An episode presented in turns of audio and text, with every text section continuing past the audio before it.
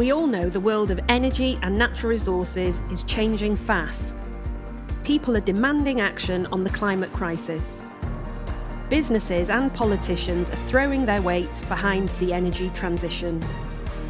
And technology is reshaping the world as we know it. But we must ensure the result doesn't become too complex and too confusing. That's where the Climate Transition podcast comes in. In this series, DLA Piper's Energy and Natural Resources team speaks to special guests to help you make sense of it all. My name is Natasha Luther Jones. I'm the Global Co Chair of the Energy and Natural Resources sector here at DLA Piper. I'm also co head of our international sustainability and ESG offering. And I am your host for the series. Today we ask Are corporates in the green driving seat? In this episode, we'll look at the role of corporates in the energy transition. Big companies are often in the crosshairs for criticism when it comes to the climate. But many of the world's most famous brands are buying some or all of their electricity from wind and solar farms. They mostly do this via what are known as corporate power purchase agreements, corporate PPAs, which really essentially is a corporate buying electricity directly from a renewable energy generator. So, does this mean they are now in the driving seat when it comes to global action for the climate crisis? Are they in corporate PPAs delivering the rate of change the world really needs? And how can companies of all sizes get involved? And what are the issues and complexities involved in them? Some huge questions here for my guest. Today, I'm delighted to be joined by Phil Dominy, Director in Power and Utilities at EY. Phil has helped build renewable energy strategies for some of the world's biggest companies, and I've had the pleasure of working with him on many corporate PPAs over the years. Welcome, Phil. Thanks, Natasha. It's good to be here. Um, so let's kick off with a little bit of background. So, how did you first get involved in advising corporates on corporate power purchase agreements and sustainability? Well, it's a long story, really. Probably goes back 13 years or even more. Um, when I when I joined EY from the UK Met Office, um, I was into weather and, and, climate change over there at the time, and and joined EY to help build up their renewable energy consultancy for corporates.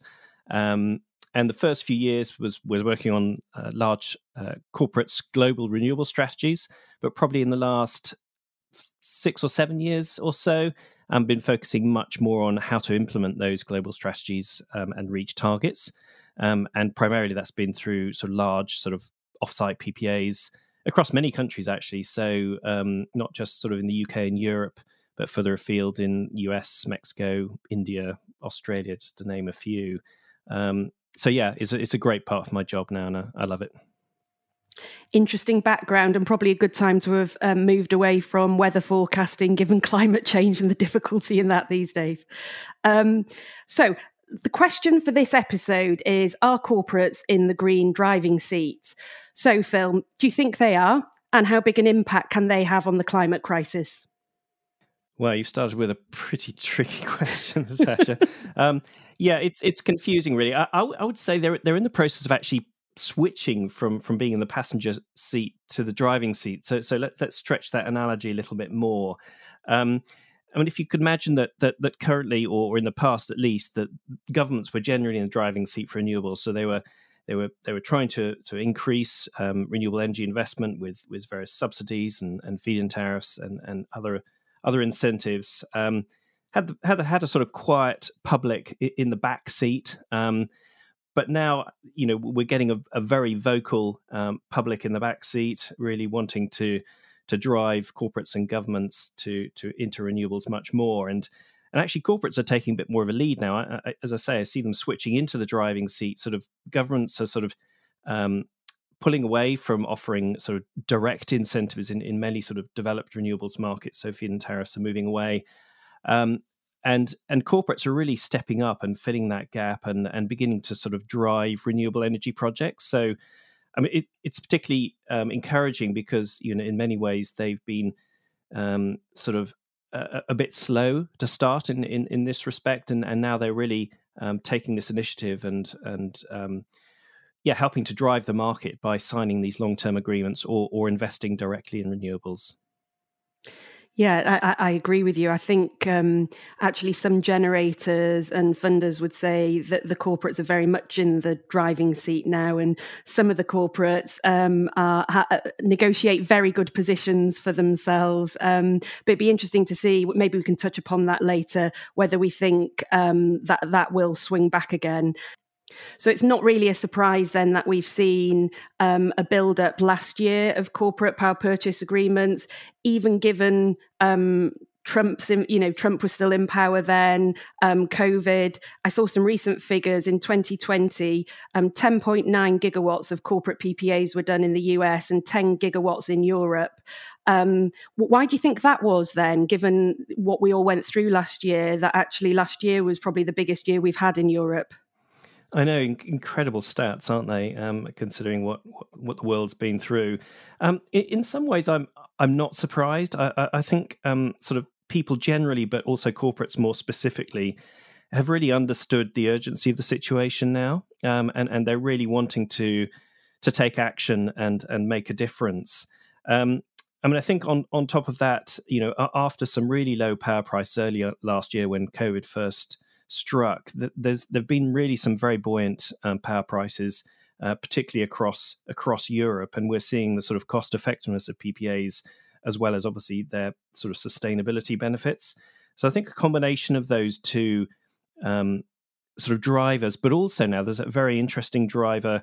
You know, looking ahead later this year with with COP26, I call it sort of the, the COP26 effect on PPAs. Really, a lot of corporates are, are really wanting to to get PPAs signed um, to, to, to meet renewables targets, and, and, and COP26 is a, is a great opportunity to to do that. So I think that, that there are some underlying drivers, you know, which are almost sort of greater than COVID, dare I say it, and, and the sort of economic situation we saw ourselves in early last year, which are which are pushing these these stats up and up.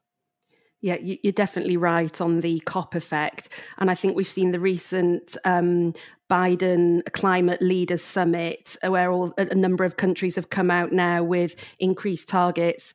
Um, and I agree, there's definitely some pressure to get some corporate PPAs done um, before COP, including our one, Phil. Um, I have to say, for listeners, uh, we've just appointed Phil to um, do DLA Piper's first ever multi jurisdictional corporate PPA, and yet we definitely want to sign it before COP 26 too.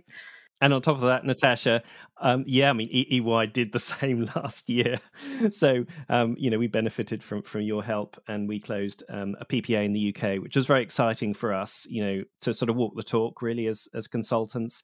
Um, you know, we'd set some ambitious carbon reduction and, and renewable energy targets and um, to close our first PPA with a, with a, a, new solar project in the UK was was extremely exciting. So I definitely want to come back to I definitely want to come back to that, Phil, because I think doing uh, PPAs uh, with off takers in the professional services sector is a really interesting move for the market. And I, I, so, so maybe um, we could come back to sectors later on in the episode.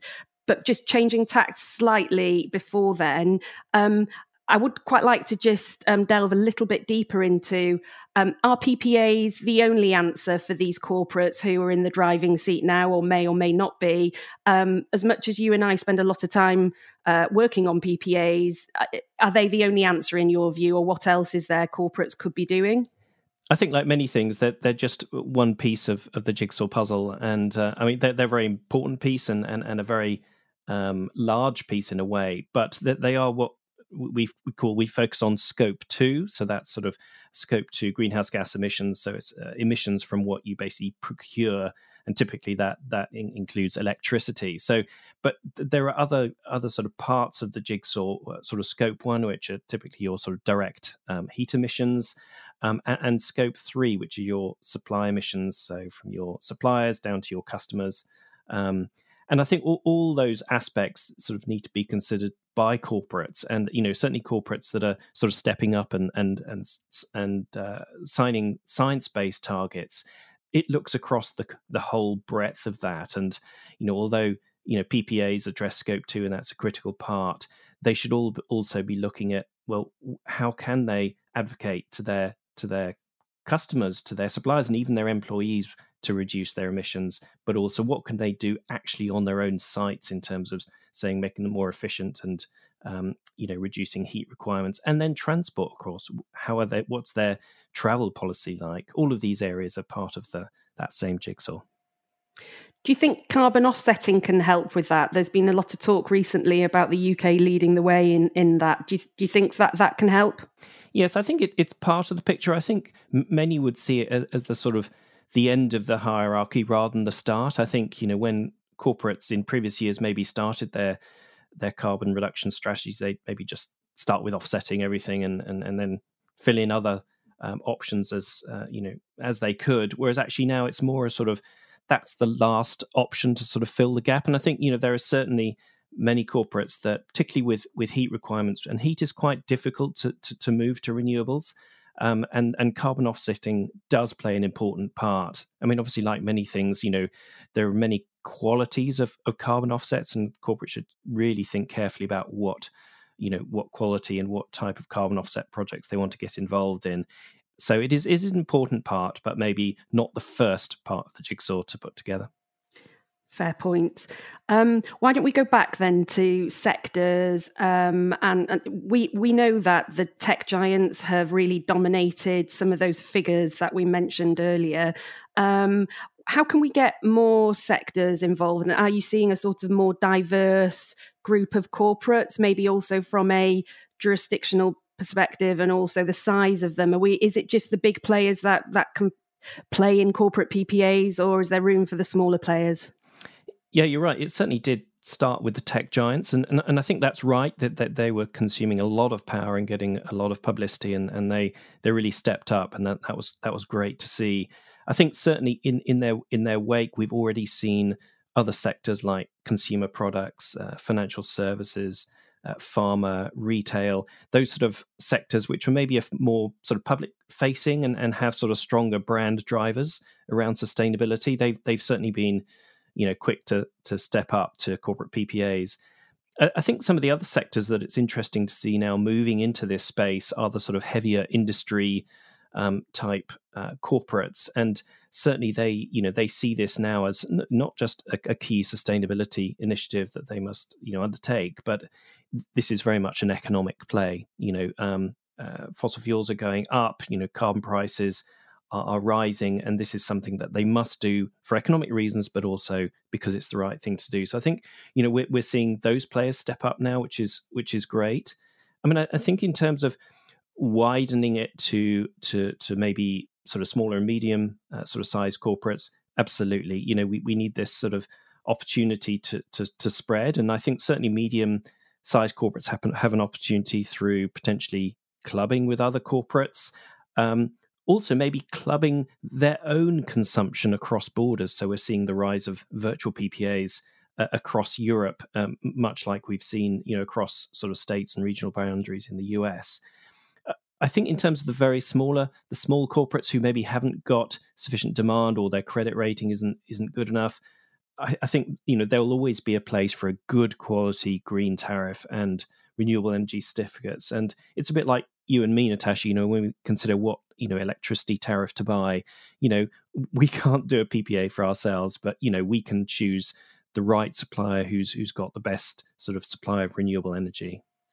Yeah, and I think you, you touched on an important point, which is um, credit and the credit support of the medium and small size companies. And I think historically that's what we've struggled with a little bit. But um, I am seeing the um, insurance backed products coming over from the US now to Europe, backing up some non investment grade companies. So it'd be interesting to see whether that becomes um, much more common in the European market going forward. Yes, I hope so. I mean, you know, there are a number of sort of um, countries in Europe where maybe some of the the larger corporates, you know, even the larger corporates there don't have sort of uh, very attractive credit ratings. So, you know, I think that that is an opportunity for you know s- some of those types of corporates to you know to back off their position, as it were, and, and make sure that the developers are, are comfortable with with the credit rating. Um, so why don't we touch upon now um, what it's like doing a corporate PPA as an off-taker if you're a professional services company? Um, I hope you don't mind me saying, um, Phil. So yours was the first. You were the first off taker um, as a professional services company in Europe to do one. Uh, it was quite challenging, I have to say, from personal perspective as well. um, but we got there. Um, what can you share with the listeners over the structure you chose to do that and some of the issues you encountered? Yeah, it was it was a fascinating journey for me. It was it was a it, it was a personal journey as well as a corporate journey you know, when uh, PPA sort of first came along, at the back of my mind thought, yeah, I'd love to do this for for EY in the UK. Um, EY in the US beat me to it. I mean, they they did a couple of wind PPAs a couple of years ago, but in, in terms of our own journey in the UK, um, yes, it, it, was it was a longer journey than than maybe most. Um, but you know, as a as a professional services, you know, accounting firm with very strong um, independence rules, um, it was very important that you know we we we, we obeyed those rules and and you know stuck to to everything um, to make sure that you know we were in no way um, non-compliant. And you know that that did raise the bar for us but you know th- through some some excellent sort of legal advice and some working with our own accountants in EY you know we were able to to, to go out to the market and encourage um, quite a large number of um, bidders, developers to come and present projects to us, and and then we were able to to select a project that just suited our requirements. But then you know the rest of the journey was all about you know negotiating you know terms that were appropriate for for the developer but also were appropriate for, for us in our spe- you know special context really. Um, but yeah i'm pleased to say we we did get it across the, the line in december 2020 um, and as of about October this year, we're going to have a, a solar farm in in England um, as a result, which is which is fantastic. Great, yeah, great news. Um, you touched upon the negotiation of terms um, and um, actually glazed over it slightly. Um, w- what about giving the listeners a little bit more info over what would you say are the most hotly negotiated material terms of a PPA, and maybe put it in the wider context, not necessarily just yours? I mean, I think one of the first things you need to decide is is is what structure you're going to go for. So you, you know, probably many of you know that there are sort of two main structures for PPAs. There's a, a physical or sometimes called sleeve structure or a, a financial or, or some called virtual structure. And, you know, those structures are, are, are very different in nature and, you know, um, you, will need to sort of get some advice to make sure you you pick the right one. For us, it, it was a virtual structure we we needed. It provided a bit more flexibility. Um, in many ways, it, it's simpler. It's it's just one sort of contract rather than uh, a couple back to back. And it provided us with, um, yeah, the, the, more flexible way of also um, covering uh, consumption that was outside of our direct control. So a lot of our properties, for example, are, are, are landlord controlled. So it, it, has that extra flexibility. And I suppose one of the challenges of it is that it has um, potentially, you know, slightly more difficult accounting treatments, but being an accountancy firm, that was that was fine for us. Um, I think that's one of the key areas is, is, structure. I think another area is, is whether you want to um, take what's called a pay as produced um, volume or a baseload structure. And I think you know, this is an area where we're, we're, seeing a bit of a trend as well, a bit like with physical and financial PPAs, where most of the first PPAs were physical and now they're moving to financial or virtual. In the in this um, pay as produced or baseload, we're also seeing a bit of a shift. Um, so pay as produced PPAs are, are, preferred by developers. Literally, you, you, you sort of consume the power as it's produced, so in all its sort of intermittency and, and, and so forth. Whereas baseload requires, in effect, the developer to sort of restructure that into uh, into a sort of flat um, structure that, that that that more closely matches matches a corporate's consumption. So we, we in fact went for pay as produced in in, in our uh, particular context. Um, it, it, suited us, although we took a, a, daily average as opposed to an hourly settlement, which was a bit of a hybrid. Um, in terms of other complex negotiations or, or, or decisions early on, um, you need to also think about um, whether you want to index um, the PPA or not. You know, are you going to have some sort of inflationary aspect or or not? And we decided to use um, indexation in, in our PPA. So so that's one structure, or you can literally have no inflation at all and have it completely flat. Um, I suppose a third area that you need to think about is is protection against negative pricing, and you know in countries where there's a lot of renewables coming onto the grid, you need to think about well, in times of great supply, um, potentially prices could could reduce a lot, and and if it's a virtual PPA, you'd have to top those prices up to the to the PPA price, and that could be quite quite a demand, quite an economic demand. So you need to protect from negative pricing in, as you negotiate as well.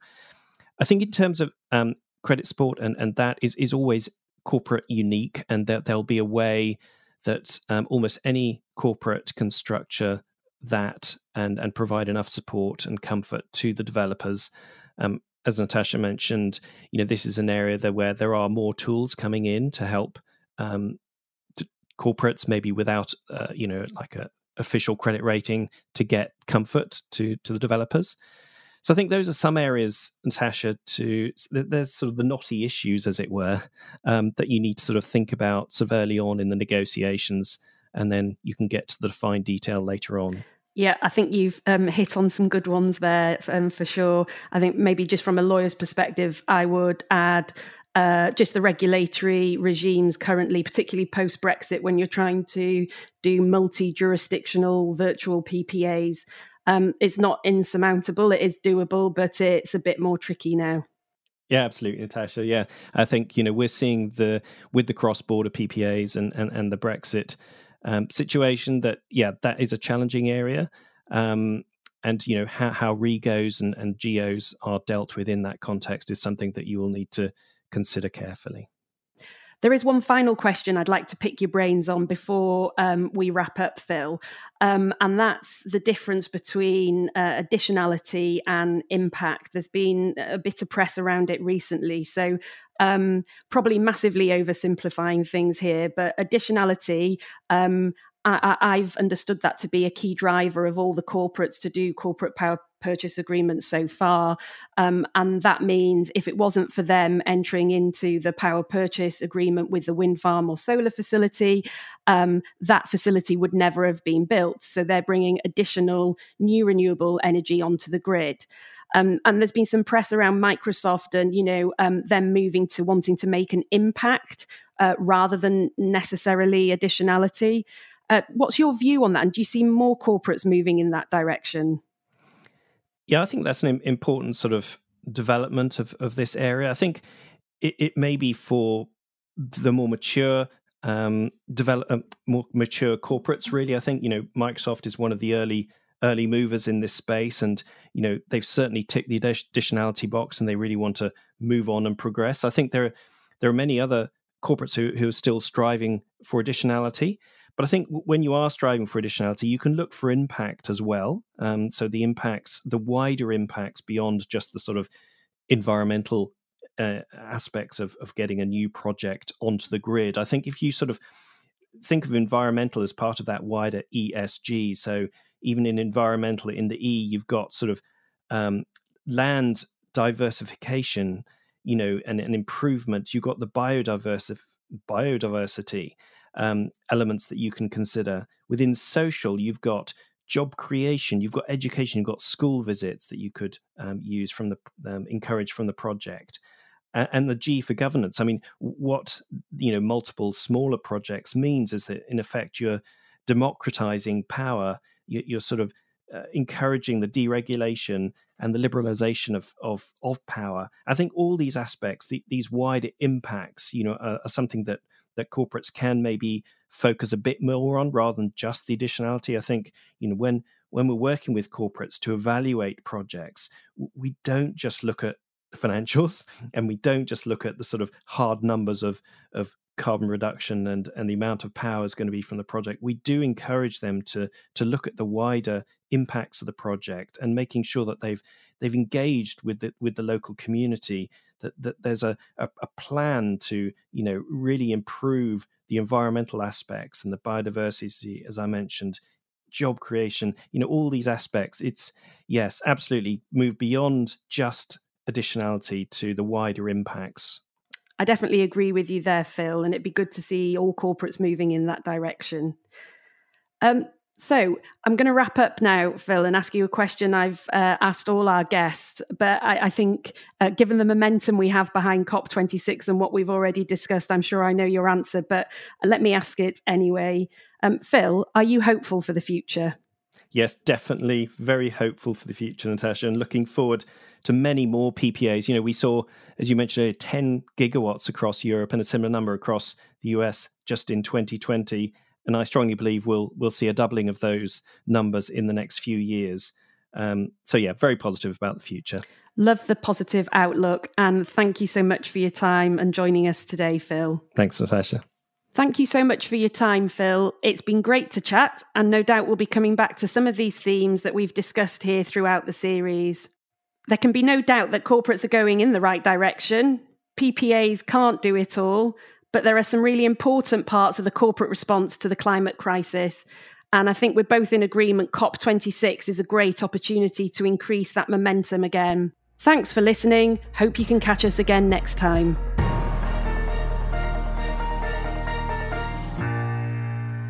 Please subscribe to the series at dlapiper.com forward slash ENR or via your usual podcast platform.